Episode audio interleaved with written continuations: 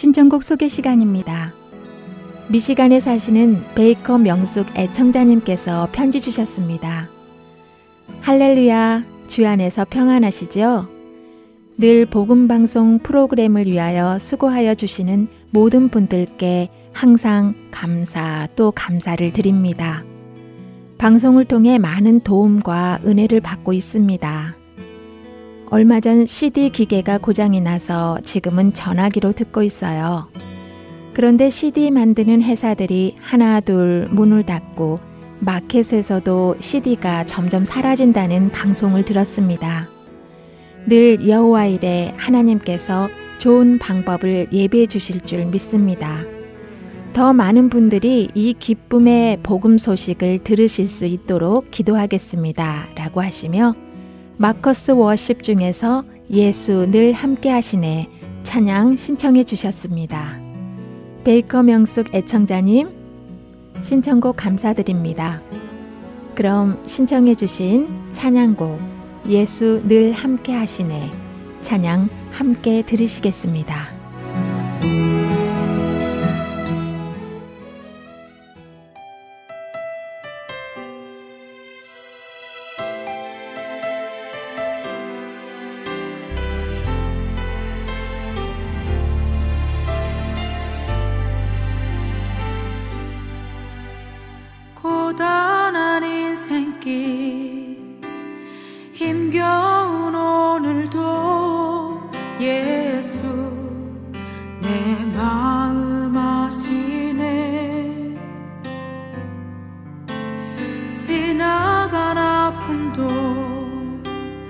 마주할 세상도 예수 내 마음 아시네. 고단한 인생길. 고단한 인생길. 힘겨운 오늘도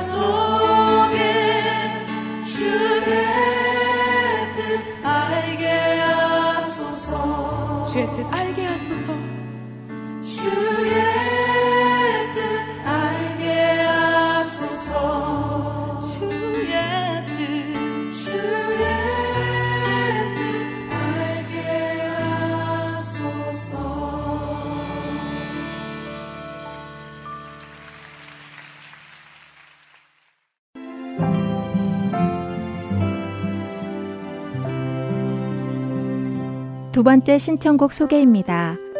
아리조나에 사시는 어느 애청자님께서 보내주신 짧은 편지인데요.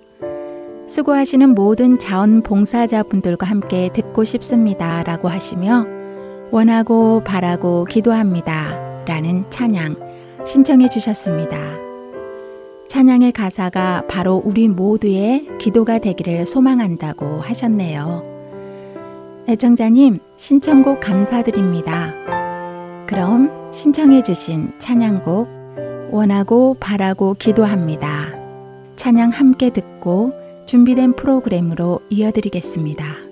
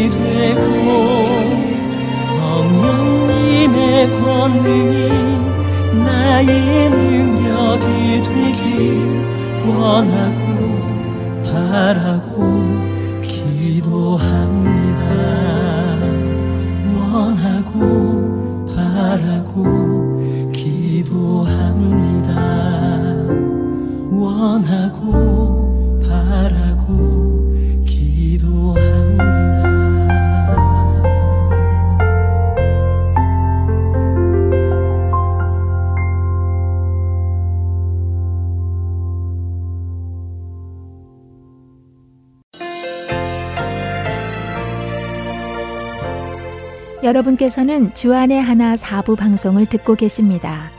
주안의 하나 사부에서는 지난 방송들 중에서 신앙에 도움이 될 만한 프로그램을 모아서 다시 방송해 드리고 있습니다.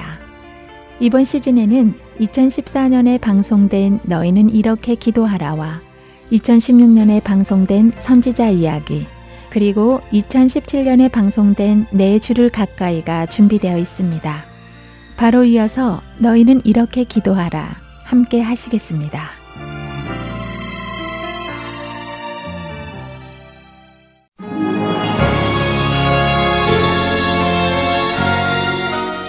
여러분 안녕하십니까? 너희는 이렇게 기도하라 강승규입니다. 지난 시간에 우리는 우리를 시험에 들게 하지 마시옵고 다만 악에서 구하시옵소서라는 말씀의 의미를 살펴보았습니다. 시험에는 여러 가지 의미가 있다고 말씀드렸습니다. 우리 믿음의 크기를 측정하는 테스트로서의 시험, 또 우리 믿음의 깊이를 더하고 강하게 하기 위해 단련하는 의미로서의 시험, 그렇기에 이런 시험을 만날 때 우리는 야고보서 1장의 말씀처럼 온전히 기뻐해야 하는 것이지요. 왜냐하면 그 시험을 통해 나의 신앙의 깊이를 알게 되고 또 그 시험을 통해 나의 신앙의 강도가 더욱 강해질 것이기에 그렇습니다. 하지만 이와는 달리 우리를 넘어뜨리려는 시험이 있습니다. 바로 죄의 유혹으로서의 시험인데요. 예수님의 기도는 바로 이 시험에 우리가 들게 하지 말도록 하나님께 간구하라는 기도입니다. 오늘은 이 시험에 대해 조금 더 이야기를 나누려 합니다. 시험의 요인에는 외부로부터 오는 요인과 내부로부터 오는 요인이 있습니다. 예수님도 시험을 받으셨습니다. 광야에서 아무것도 잡수시지 아니하시며 마귀에게 시험을 받으셨다고 누가복음 4장은 증거합니다. 마귀는 예수님께 돌을 떡으로 만들라든가 자신에게 절을 하라든가 성전에서 뛰어내리라는 등의 시험을 예수님께 줍니다. 이런 마귀의 시험에 예수님의 내면은 어떤 반응을 보이셨을까요? 아, 돌로 떡을 만들어 먹고 싶다. 하지만 마귀가 시키는 것이니까 하면 안 되지. 혹은 여기서 뛰어내려서 나의 능력을 보여주고 싶다. 하지만 마귀가 시키는 것이니까 참아야지. 이런 반응을 보이셨을까요? 아니지요. 예수님은 사람이 떡으로만 사는 것이 아니라 하나님의 입으로부터 나오는 모든 말씀으로 살 것이라는 것을 알고 계셨습니다. 이 말씀은 사람의 생명을 유지하는 가장 기본적인 것은 음식이 아니라 하나님의 말씀이라는 것이죠.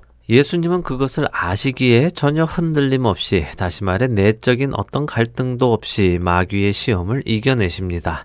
예수님의 경우 비록 외부에서 시험이 오기는 했지만 내부에서 시험이 오지는 않았습니다. 왜냐하면 그분은 거룩하신 하나님이시기에 죄와 구별되시고 죄가 조금도 없으신 분이시기에 그렇습니다. 우리도 이렇게 예수님처럼 내부에서 시험이 오지 않으면 얼마나 좋겠습니까마는 육체를 입고 있는 동안은 끊임없이 우리는 외부에서 오는 시험과 내부에서 오는 시험 앞에 노출되어 있습니다. 그리고 우리가 이런 시험에 넘어지는 이유는 자기 욕심에 끌려 미혹되어 그렇다고 야고보서 1장 14절은 말씀하시지요.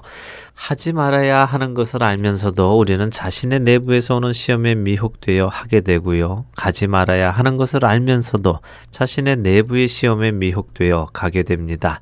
또 보지 말아야 할 것을 알면서도 미혹되어 보게 되지요. 이렇게 자신의 욕심에 미혹되어 시험에 넘어지게 되면 그 욕심은 반드시 아이를 잉태하는데요. 그 아이가 바로 죄입니다. 그리고 그 죄라는 아이는 반드시 성장하여 또 다른 아이를 낳습니다. 그리고 그 아이는 바로 사망입니다. 이것이 야고보서 1장 15절이 하시는 말씀입니다. 욕심이 잉태한즉 죄를 낳고 죄가 장성한즉 사망을 낳느니라. 우리가 우리의 욕심에 미혹되어 죄를 짓게 되면 그것은 반드시 우리를 사망으로 이끈다는 것입니다. 그렇게 우리는 하나님 아버지께 간구해야 하는 것입니다. 우리를 시험에 들게 하지 마시옵고 다만 악에서 구해 주십시오라고 말입니다. 지난 시간에도 말씀드렸듯이 이 기도의 의미는 하나님 아버지, 저는 더 이상 죄를 짓고 싶지 않습니다. 저를 도와주십시오 라는 뜻입니다. 그런데 많은 경우 우리는 이렇게 기도는 하면서도 다시 말해 나는 더 이상 죄를 짓고 싶지 않습니다 라고 하면서도 죄를 지을 여건을 만들어 놓고 그 언저리에 머무르는 경우가 많습니다. 그리고는 자신이 죄를 짓고도 하나님께서 내 기도를 듣지 않으셨다고 불평하기도 하지요. 예를 들어 음란한 영상이나 인터넷을 자주 보는 형제가 있다고 하지요. 만일 이 형제가 오늘 음란한 영상을 앞에 놓고 영상을 보기 전에 하나님께 저를 시험에 들게 하지 마세요라고 기도를 한 후 영상을 보면서 시험에 들지 않게 해달라고 했으니까 들지 않을 거야 라고 한다면 과연 하나님께서 그 형제의 기도를 들어 응답해 주실까요? 내가 죄를 짓고 싶지 않다. 주님, 저를 시험에 들게 하지 마시옵소서 라고 기도한다면 자신을 시험에 들게 할 그 매개체를 주저 없이 떠나 보내야 하는 것입니다. 만일 떠나 보낼 수 없다면 자신이 떠나가야 하는 것이고요. 시험에 들게 하시는 분은 하나님이 아니십니다. 자기 자신의 욕심입니다. 예수님께서는 잡히시던 날 밤 베드로에게 아주 중요한 말씀을 하십니다. 6월절 만찬을 마치신 후 겟세만의 동산으로 가셔서 하나님 아버지께 나의 원대로가 아니라 아버지의 원대로 하옵소서라고 기도하시던 예수님은 베드로를 깨우시며 이렇게 이야기하십니다. 마태복음 26장 41절입니다. 시험에 들지 않게 깨어 기도하라. 마음에는 원이로 돼 육신이 약하도다 하시고 이게 무슨 말씀입니까? 베드로는 지금 어떤 상태인가요? 그렇습니다. 예수님과의 마지막 만찬 자리에서 예수님께서는 오늘 새벽 닭이 울기 전에 베드로가 예수님을 세 번 부인할 것을 이르십니다. 만일 베드로가 예수님께서 헛된 말씀을 하시는 분이 아니시라는 것을 인지했다면 그는 예수님의 이 말씀을 받아들여서 오늘 밤 자신이 예수님을 부인하게 될 것을 염려하며 그렇게 되지 않기 위해 기도했어야 합니다. 하지만 베드로는 예수님의 그 말씀을 생각지 않았고 오히려 자신은 결코 그럴 일이 없을 것이라고 장담했습니다. 그리고 깨어 있으라는 예수님의 권고에도 그는 잠을 자고 있었던 것입니다. 그렇게 예수님께서 말씀하시는 것입니다. 베드로야, 네가 그렇게 마음으로는 나를 결코 부인하지 않으리라 원하고 있지만 너의 육신이 약하기에 네 육신에 위험이 오게 되면 나를 부인하게 될 것이다. 그러니까 그런 시험에 들지 않기 위해 기도해라 라고 말씀하시는 것입니다. 하지만 베드로는 또 잠이 들었습니다. 그리고 그는 예수님의 그 말씀대로 자신의 마음은 원이로 돼 육신이 약하여 예수님을 세 번이나 부인하게 됩니다. 예수님을 구주로 영접한 후 우리 안에는 죄를 미워하는 마음이 생기기 시작합니다. 죄를 지으면 죄책감에 사로잡히게 됩니다. 그래서 더 이상 죄를 짓고 싶지 않다는 마음이 듭니다. 이것이 그리스도를 영접한 사람들 안에 생기는 자연스러운 현상입니다. 하지만 우리의 육신은 연약하여 여전히 죄의 유혹에 빠지고 넘어지고 쓰러집니다. 이것 또한 사실입니다. 그 사실을 예수님께서는 아시기에 시험에 들지 않도록 깨어 기도하라고 말씀하시는 것입니다. 생각해 보십시오. 조금 전에 음란물을 보는 한 청년에 의해서 정말 음란물을 놓고 이제부터 보려고 마음을 먹은 상태에서 깨어서 하나님께 깊이 기도할 때 과연 무엇이라 기도를 하겠습니까? 아버지 하나님, 제가 이제부터 음란물을 보려고 합니다. 보고도 아무런 나쁜 마음, 음란한 마음 생기지 않게 하여 주옵소서라고 기도한 후에 보겠습니까? 그러려면 무엇하러 보겠습니까? 그렇지 않습니다. 기도한다면 그 음란물을 보지 않게 됩니다. 깨어 기도한다면 그 죄를 짓지 않습니다. 이것은 어떤 죄에도 동일합니다. 도둑질 하는 죄를 짓고 있습니까? 그럼 도둑질 하기 전에 깨어서 기도하십시오. 남을 욕하는 죄를 짓습니까? 그럼 욕하기 전에 깨어서 기도하십시오. 불륜의 죄를 짓고 있습니까? 그렇다면 불륜을 저지르기에 앞서 깨어서 기도하십시오. 깨어서 기도한다면 그 죄를 짓지 않습니다. 언제 우리는 죄를 짓습니까? 기도하지 않는 그 순간에 그렇습니다. 기도하면서 죄 짓는 사람은 없습니다. 예수님께서는 그래서 우리에게 이렇게 기도하라고 가르치시는 것입니다. 우리를 시험에 들게 하지 마시옵고 다만 악에서 구하시옵소서. 우리를 넘어뜨리려는 시험 앞에 계십니까? 그 시험거리로부터 떠나십시오. 아니면 그 시험거리를 떠나 보내십시오. 그랬는데도 우연히 시험거리 앞에 직면하게 되셨습니까? 그렇다면 그 시험을 앞에 두고 시험에 빠지지 않게 깨어 기도하시며 하나님 아버지의 도우심을 구하십시오. 하나님의 은혜가 여러분들을 시험에 들지 않게 하시고 반드시 악에서 구하실 것입니다. 너희는 이렇게 기도하라 마치겠습니다.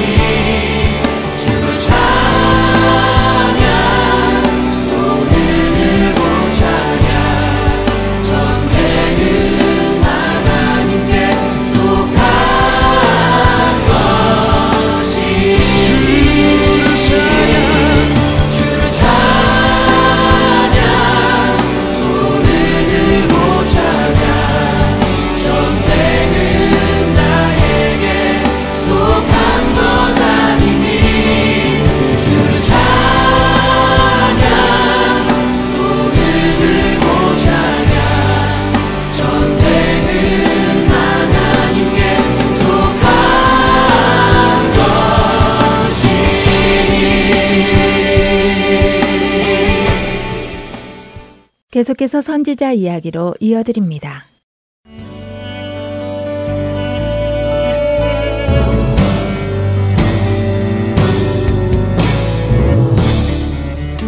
애청자 여러분 안녕하세요. 선지자 이야기 진행의 민경은입니다. 안녕하세요. 최소영입니다. 네, 지난 시간 우리는 나움서를 살펴보았습니다.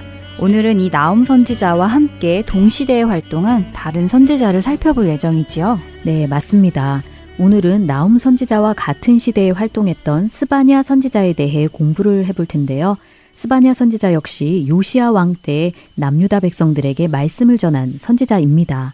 나훔 선지자가 아수르의 멸망을 예언하며 남유다 백성들을 위로한 선지자라면 스바냐 선지자는 남유다를 향한 질책과 멸망을 예언한 선지자이지요.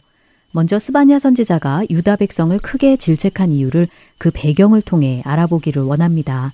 요시아 왕 이전의 남유다 상황이 어떠했는지 간략하게 살펴볼까요? 네. 요시아 왕 이전에 남유다를 치리했던 왕들을 정리해 보겠습니다. 우리가 남유다 선지자들 중 제일 먼저 다루었던 이사야와 미가 선지자들이 어떤 왕 때에 활동을 했었나요? 이사야와 미가 선지자가 활동하기 시작했을 때는요. 우시아 왕 이후인 요담, 아하스, 히스기야 왕 순으로 왕권이 흐를 때였고요. 이들은 산당을 제거하지 않았고 결국 아하스 왕 때에 그 우상 숭배가 극에 달해 있었다고 했었습니다. 네, 그랬지요. 그리고 아하스 다음에 히스기야가 왕권을 잡자 남유다가 우상 숭배로부터 회복이 되는가 싶더니 히스기야의 아들 므낫세가 왕이 되면서 다시 남유다는 타락의 길로 가기 시작했지요. 아, 맞아요. 므낫세는 히스기야가 하나님께 간구드려서 새로 얻은 15년 사이에 얻은 아들이었지요. 하지만 문하세는 굉장히 악한 왕이라고 했습니다. 네, 열왕기하 21장을 보시면 문하세의 악행을 자세히 알 수 있는데요. 여호와의 성전 두 마당에 하늘의 일월 성신을 위하여 재단들을 쌓고 자기의 아들을 불가운데로 지나게 하며 점치는 사수를 행하기도 하고 신접한 자와 무당을 신뢰했습니다.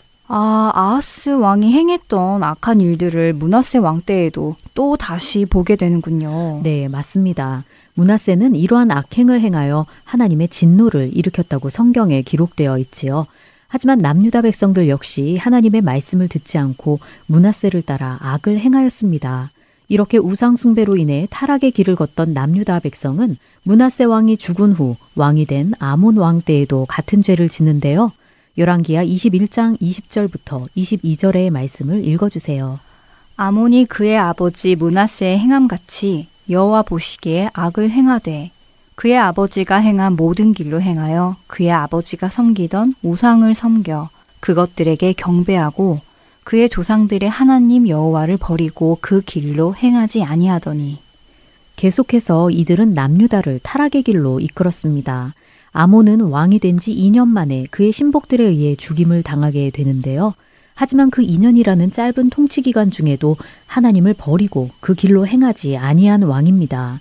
그리고 이렇게 남유다가 점점 더 타락해 갈 때 요시아가 왕이 되었지요. 정리를 하자면 히스기야 왕 이후 문하세와 아몬 왕은 자기 아들들을 우상 제물로 바치며 우상을 숭배하고 점을 치고 무당을 믿고 산당에 경배하는 등 여호와 보시기에 아주 악한 일을 행합니다. 그리고 유다 백성들은 하나님의 말씀을 듣지 않고 문하세와 아몬의 죄악의 길을 따라갔었던 것이고요. 네, 맞습니다. 아몬이 죽은 후에 그의 아들 요시아가 왕이 되었는데요. 그때 요시아의 나이가 8살이었습니다. 요시아는 하나님 보시기에 정직히 행하였다고 기록되어 있는데요. 요시아가 왕이 된 지 18째 되던 해에 그는 낡은 성전을 수리하게 하고 그 과정에서 율법책을 발견하게 되지요. 율법책을 통하여 그동안 이스라엘이 하나님의 말씀을 듣지 않았다는 것과 이에 대한 하나님의 진노에 대하여 깨닫게 됩니다. 아까 문하세는 하나님의 진노를 일으켰다고 했는데 반면 요시아는 하나님의 진노를 깨달았다는 점이 대조되지요. 네, 정말 그렇네요. 요시아 왕은 하나님의 진노를 깨닫고 그친 것이 아니라 하나님 앞에 옷을 찢고 통곡하며 우상숭배를 금하는 등 신앙의 개혁을 일으키지요. 히스기야 왕이 산당을 없애고 하나님 앞에서 정직하게 행했던 것 같이 요시아 왕 때에도 신앙의 회복이 일어났군요. 네, 그렇지요.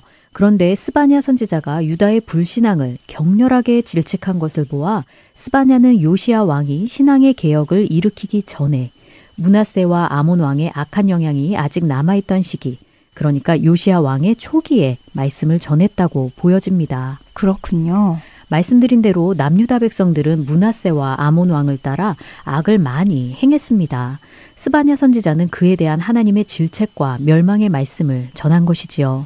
이 배경을 기억하며 스바냐서를 읽어본다면 심판을 예언하시는 하나님의 마음을 좀 더 알 수 있을 것 같은데요. 질책과 멸망의 선포, 하지만 회복의 메시지로 구성된 스바냐서는 세 장으로 이루어진 소선지서입니다. 스바냐 1장 1절에 스바냐 선지자에 대해서 소개하고 있는데요. 읽어 주시겠어요? 네. 아몬의 아들 유다 왕 요시아의 시대에 스바냐에게 임한 여호와의 말씀이라. 스바냐는 히스기야의 현손이요 아마랴의 증손이요 그다랴의 손자요 구시의 아들이었더라.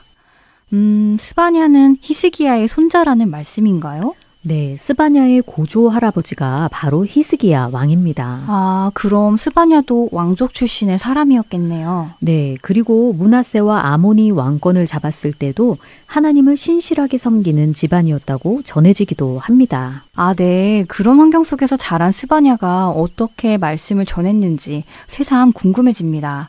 스바냐서는 세 장으로 구성이 되어 있었다고 말씀하셨는데요. 간략하게 정리를 좀 해주세요. 네, 스바냐 1장은 유다에 다가올 심판에 대한 내용이 나오고요. 2장에서는 이웃 나라들이 받을 벌에 대해 그리고 3장은 예루살렘이 받을 벌과 남은 자들의 회복에 대해 예언하고 있습니다.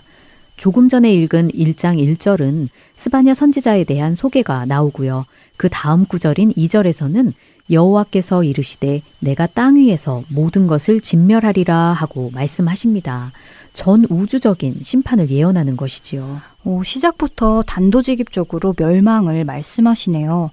뭔가 긴박함과 단호함이 느껴집니다. 그렇지요. 그리고 지금까지 살펴보았던 다른 선지서들과 마찬가지로 멸망으로 갈 수밖에 없는 그들의 죄에 대하여 말씀하십니다. 1장에는 유다의 죄에 대해 그 심판의 대상에 대해 나오는데요. 1장 4절부터 6절에는 세 가지 부류의 사람들이 나옵니다. 먼저 우상 숭배자들, 하늘의 무별에게 경배하는 자들을 심판하실 것이라고 말씀하십니다. 두 번째는 하나님을 예배하면서 동시에 다른 우상을 섬기는 자들입니다. 세 번째는 여호와를 배반하고 따르지 않는 자들, 하나님을 찾지도 구하지도 않는 자들을 멸절할 것이라고 예언하고 있지요. 문하세와 아몬 왕 시대의 죄악이 보여지는 말씀이네요. 하늘의 무별, 1월 성신을 경배하는 것, 우상숭배 등등 말이지요. 그뿐 아니라 하나님을 예배하면서 우상도 섬기는 자, 또 하나님을 전혀 찾지도 않는 자들까지 분명하게 지목하여 심판을 말씀하시네요. 네. 그런데 그 다음 구절인 7절과 8절을 보니 여호와의 날, 여호와의 희생의 날이라는 표현이 나오는데요. 심판의 날을 의미하는 것인가요? 네, 중요한 점을 지적해 주셨는데요. 스바냐서는 다른 선지서들에 비해 여호와의 날이라는 표현이 많이 등장을 합니다. 여호와의 날, 여호와의 희생의 날, 여호와의 큰 날, 그때 또는 그날 이렇게 불리우며 재앙이 임하는 그날을 선포하시는데요. 많은 신학자들은 스바냐서의 주제를 이 여호와의 날이라고 봅니다. 심판의 날을 의미하는 여호와의 날은 가깝게는 바벨론에 의해 남유다가 멸망하는 그날을 표현하기도 하고 또한 훗날 전 우주적으로 일어날 종말론적인 심판의 날을 의미하기도 한다고 합니다. 사실 이러한 이중 구조의 예언은 스바냐서뿐 아니라 다른 선지서들에도 많이 나타나 있지요. 이중 구조의 예언이요? 그러니까 한 가지의 표현으로 두 가지의 사항을 의미하는 것이군요. 그렇지요. 스바냐는 이러한 심판의 날을 예언하며 동시에 회개를 촉구하는 말씀을 전하는데요. 스바냐 2장 1절부터 3절을 읽어 주시겠어요? 수치를 모르는 백성아 모일지어다 모일지어다. 명령이 시행되어 날이 겨같이 지나가기 전 여호와의 진노가 너희에게 내리기 전 여호와의 분노의 날이 너희에게 이르기 전에 그리할지어다. 여호와의 규례를 지키는 세상의 모든 겸손한 자들아 너희는 여호와를 찾으며 공의와 겸손을 구하라. 너희가 혹시 여호와의 분노의 날에 숨김을 얻으리라. 심판이 내리기 전에 낮아진 마음으로 하나님을 찾으면 여호와의 분노의 날에 구원을 얻을 수 있다는 말씀이네요. 네, 맞습니다. 그렇기에 지금 죄에서 돌이켜 하나님께로 돌아오라고 회개를 촉구하고 있는 것이지요. 그런데 말씀에 여호와의 분노의 날에 숨김을 얻으리라라고 하셨잖아요. 네. 스바냐 선지자의 이름도 여호와께서 숨겨준 자, 여호와께서 보호하셨다라는 뜻이라고 합니다. 아, 정말요? 와, 신기하네요. 하나님께서 선포하시는 말씀들과 연관이 있는 선지자들의 이름이 많이 있네요. 주와 같은 신이 어디 있으리까 하고 고백하는 미가는 이름이 하나님 같은 이가 누구인가 라는 뜻이었고, 남유다 백성에게 이제 곧 아수르는 멸망할 것이다 라는 위로의 메시지를 전하는 나옴의 이름은 위로라는 뜻이었잖아요. 네, 어, 그런데 여호와의 날에 멸망의 그날에 하나님을 찾으며 공의와 겸손을 구하면 그날의 보호를 받을 것이다. 숨김을 받을 것이다. 라는 구원의 말씀을 전하는 스바냐 역시 여호와께서 숨겨준 자, 여호와께서 보호하셨다라는 뜻을 가지고 있었군요. 와, 하나님은 참 유머가 있으신 분인 것 같습니다. 네, 그렇지요. 네. 스바냐 선지자는 이렇게 죄를 짓는 남유다를 향해 무시무시한 멸망의 메시지를 전합니다. 하지만 너희들이 나를 찾는다면 그날에 보호해 주겠다라는 구원의 메시지도 함께 전하지요. 3장 14절부터 20절까지는 남은 자들, 숨김을 얻은 자들에 대한 구원의 메시지가 나오는데요. 그중 17절을 읽어 주시겠어요? 너의 하나님 여호와가 너희 가운데 계시니 그는 구원을 베푸실 전능자이시라. 그가 너로 말미암아 기쁨을 이기지 못하시며 너를 잠잠히 사랑하시며 너로 말미암아 즐거이 부르며 기뻐하시리라 하리라. 아, 이 말씀이요. 찬양으로도 유명한 말씀이잖아요. 네, 굉장히 많이 불리어지는 찬양이지요. 아마 애청자 여러분들도 찬양을 통해 이 말씀을 잘 알고 계실 것 같은데요. 네, 저는 이 찬양을 부르며 그저 평온하기 그지없는 말씀이라고 생각했었는데 이렇게 무시무시한 멸망을 예언하는 가운데 주신 말씀이었다는 것이 정말 놀랍습니다. 그래서 그런지 하나님의 구원과 사랑이 더욱 엄청난 것이라고 새삼 느껴지는데요. 성경 말씀을 그 구절만 볼 것이 아니라 전체 내용을 이해하며 보아야겠다는 생각이 듭니다. 네, 정말 맞는 말씀입니다. 네, 이제 마칠 시간이 되었습니다. 정리를 좀 해볼까요? 하나님은 우상숭배와 불신앙으로 점점 타락하는 남유다 백성들을 향해 멸망을 예언하십니다. 또한 이방 나라들의 죄에 대해서도 심판을 예언하시며 여호와의 날에 임할 전 우주적인 멸망을 선포하십니다. 하지만 그 멸망의 예언과 함께 구원의 메시지도 함께 전하시지요. 공의와 겸손을 구하며 여호와 하나님을 찾는 자는 여호와의 날에 숨김을 얻게 될 것이라고 말씀하십니다. 그렇기에 구원을 베푸실 전능자 하나님께로 돌아오라고 하십니다. 네, 스바냐서의 말씀을 읽으며 구원을 베푸실 전능자 하나님께 나아가는 저희와 여러분 되시길 소망합니다. 네, 아멘입니다. 다음 이 시간에도 하나님의 마음을 알 수 있는 선지서, 그리고 선지자 이야기로 찾아뵙겠습니다. 다음 시간에 뵙겠습니다. 안녕히 계세요. 안녕히 계세요.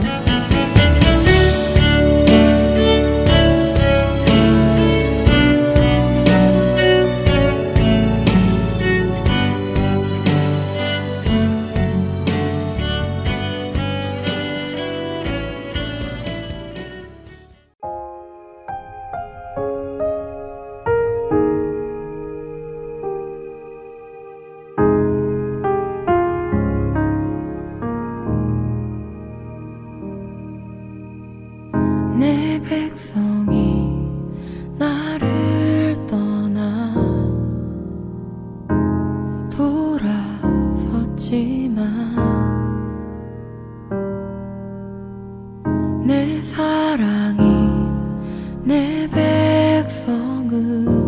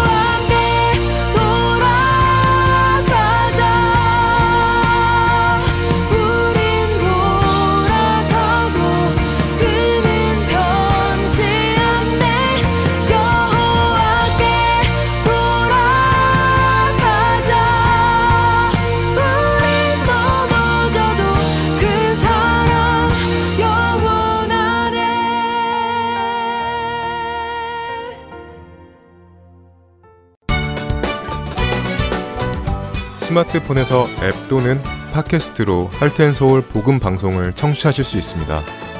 아이폰을 쓰시는 분들은 앱스토어에 가셔서 하트앤서울이라고 입력하신 후 다운로드 받으실 수 있고요.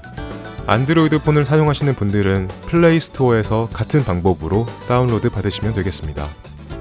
팟캐스트 사용자들은 검색창에서 하트앤서울 방송을 검색하신 후 다운로드 받으시면 됩니다.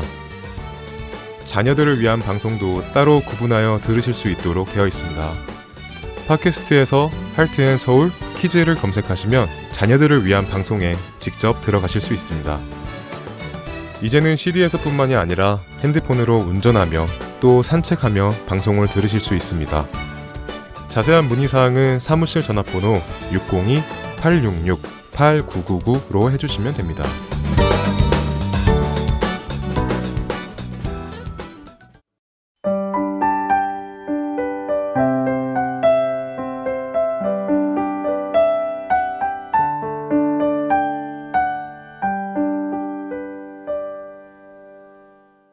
찬양의 가사를 생각해 보는 시간. 내 주를 가까이 들으시겠습니다.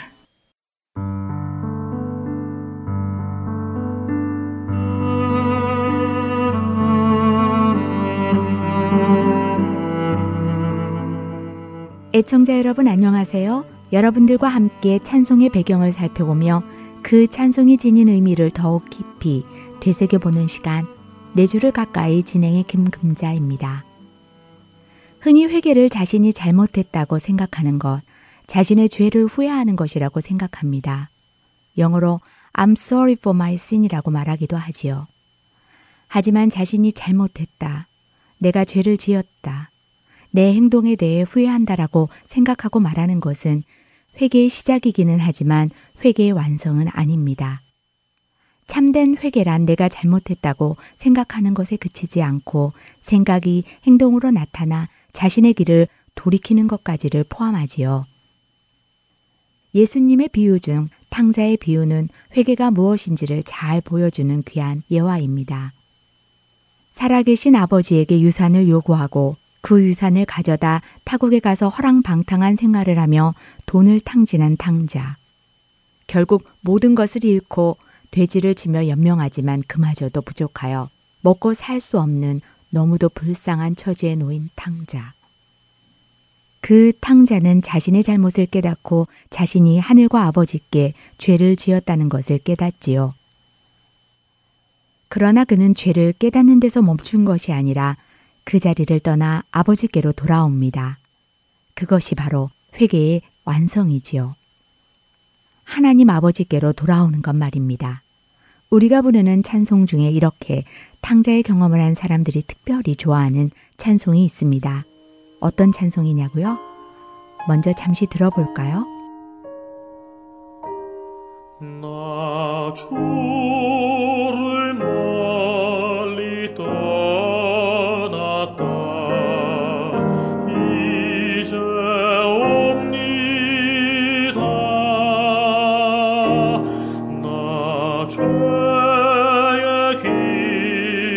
길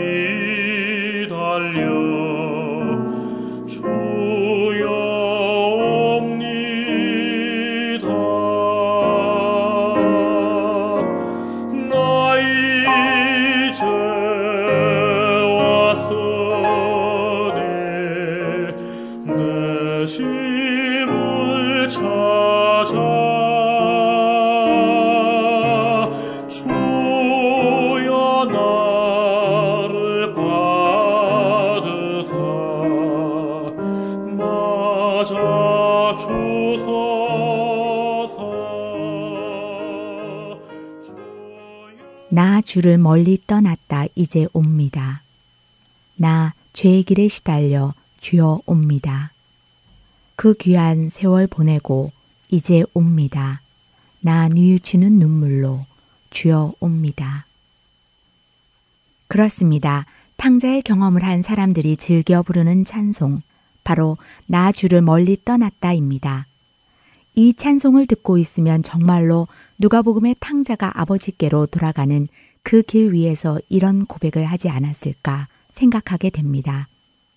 나 주를 멀리 떠났다 이 곡은 19세기 후반 미국 찬송 발전에 크게 기여한 윌리엄 컬크 패트릭에 의해서 작사 작곡된 곡입니다. 윌리엄은 어떠한 상황에서 이런 귀한 고백을 담은 찬송을 만들어낼 수 있었을까요? 드라마를 통해 만나보시겠습니다.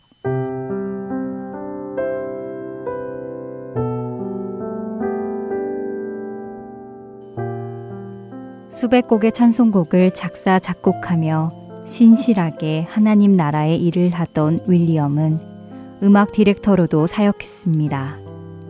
1892년 펜실베니아에서 열린 어느 야외 부흥 집회에서도 그는 음악 디렉터로서 찬양을 인도하고 있었지요. 특별히 이번 집회에서 주최 측에서는 많은 사례금을 주며 찬양을 불러줄 청년 성악가를 초빙했습니다. 초빙되어 온 청년의 목소리는 정말 아름다웠습니다. 매일 저녁 그 청년이 부르는 노래 속에서 집회에 참석한 사람들은 눈물을 흘리며 회개하였고 하나님을 찬양하는 귀한 일들이 일어났습니다.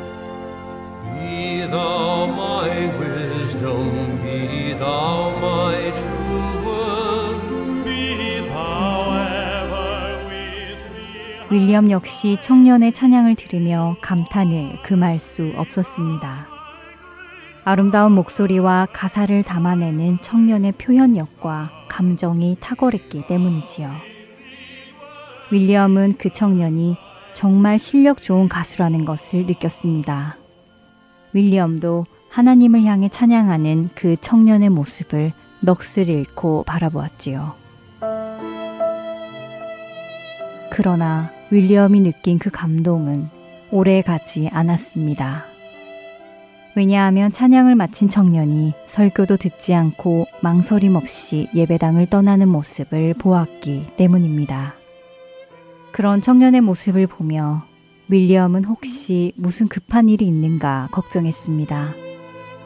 하지만 청년은 첫째 날도 둘째 날도 계속해서 자신의 찬양 순서를 마치면 곧장 집회장을 떠나는 것이었습니다.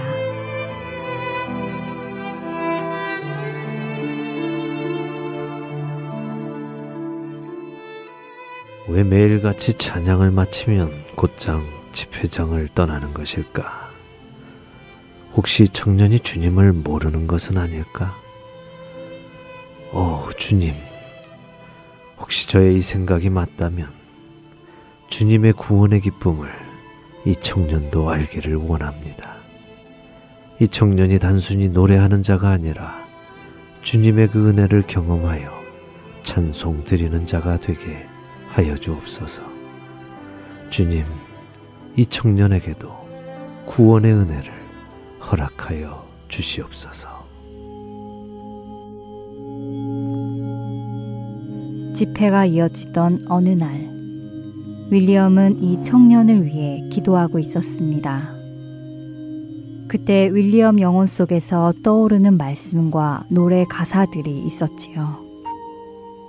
윌리엄은 곧바로 그 가사를 옮겨 적었고 같은 날 가사에 멜로디까지 얹어 작곡을 마쳤습니다. 그리고 다음 날 윌리엄은 완성된 그 곡을 청년에게 전해줍니다.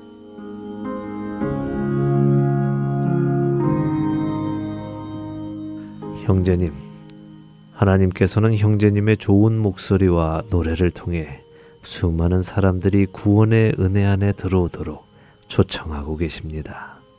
네, 감사합니다. 그런데 형제님, 제 생각에는 그 구원의 은혜 안으로 들어와야 할 또 한 사람이 있는 것 같습니다.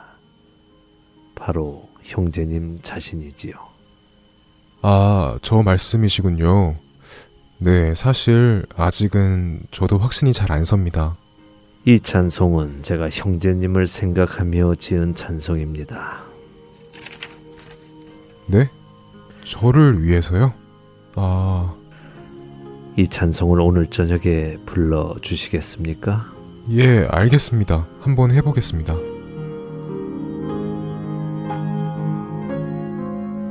나 주를 멀리 떠나 주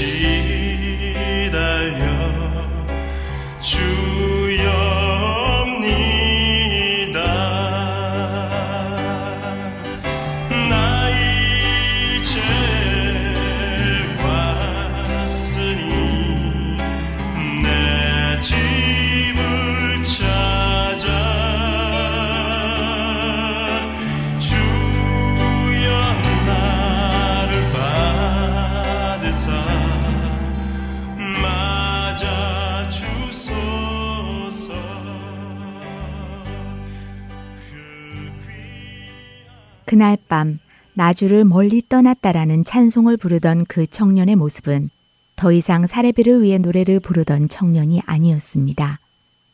가사 속에 담긴 탕자의 모습이 바로 자신의 모습임을 깨달은 또 하나의 탕자였으며 은혜의 하나님 아버지의 품으로 돌아오는 구원받은 한 영혼이었습니다. 청년은 그날 그 찬송을 끝까지 부르지 못했습니다. 고개를 떨구고 그 자리에 서서 한없이 눈물만을 흘렸습니다. 그리고 그런 그의 모습을 보던 사람들도 모두 고개를 떨구고 함께 울었습니다. 주여 나를 받으사 맞아 주소서라는 그 가사를 되뇌이던 청년은 그날 저녁 예수 그리스도를 자신의 구주로 받아들이고 하나님의 자녀가 되는 권세를 얻었습니다. 그는 구원의 기쁨을 비로소 깨닫게 되었습니다. 아들이 이르되 아버지, 내가 하늘과 아버지께 죄를 지었사오니 지금부터는 아버지의 아들이라 일컬음을 감당하지 못하겠나이다 하나. 아버지는 종들에게 이르되 제일 좋은 옷을 내어다가 입히고 손에 가락지를 끼우고 발에 신을 신기라. 그리고 살진 송아지를 끌어다가 잡으라. 우리가 먹고 즐기자. 이 내 아들은 죽었다가 다시 살아났으며 내가 잃었다가 다시 얻었노라 하니 그들이 즐거워하더라. 누가복음 15장 21절에서 24절의 말씀입니다. 구원의 그 기쁨을 누리며 하나님 아버지의 품에 살아가는 우리가 되기를 소원하며 내 주를 가까이 마치겠습니다. 다음 주에 뵙겠습니다.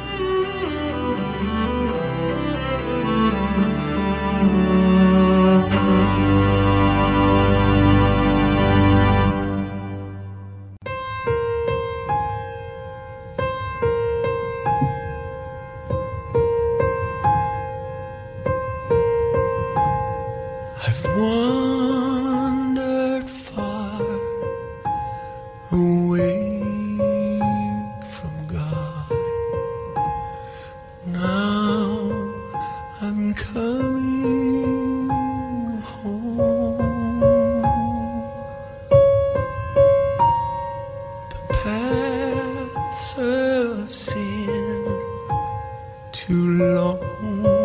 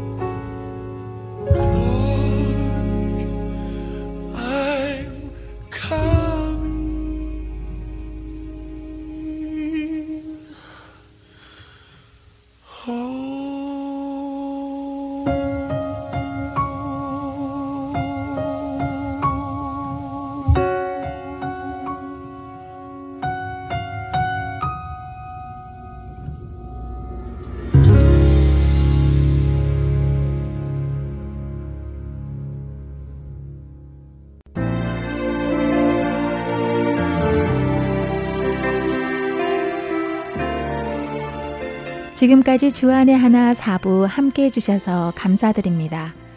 다른 지난 방송들을 더 듣고 싶으신 분들은 홈페이지 www.heartandseoul.org에서 특별 방송을 클릭하셔서 들으실 수 있습니다.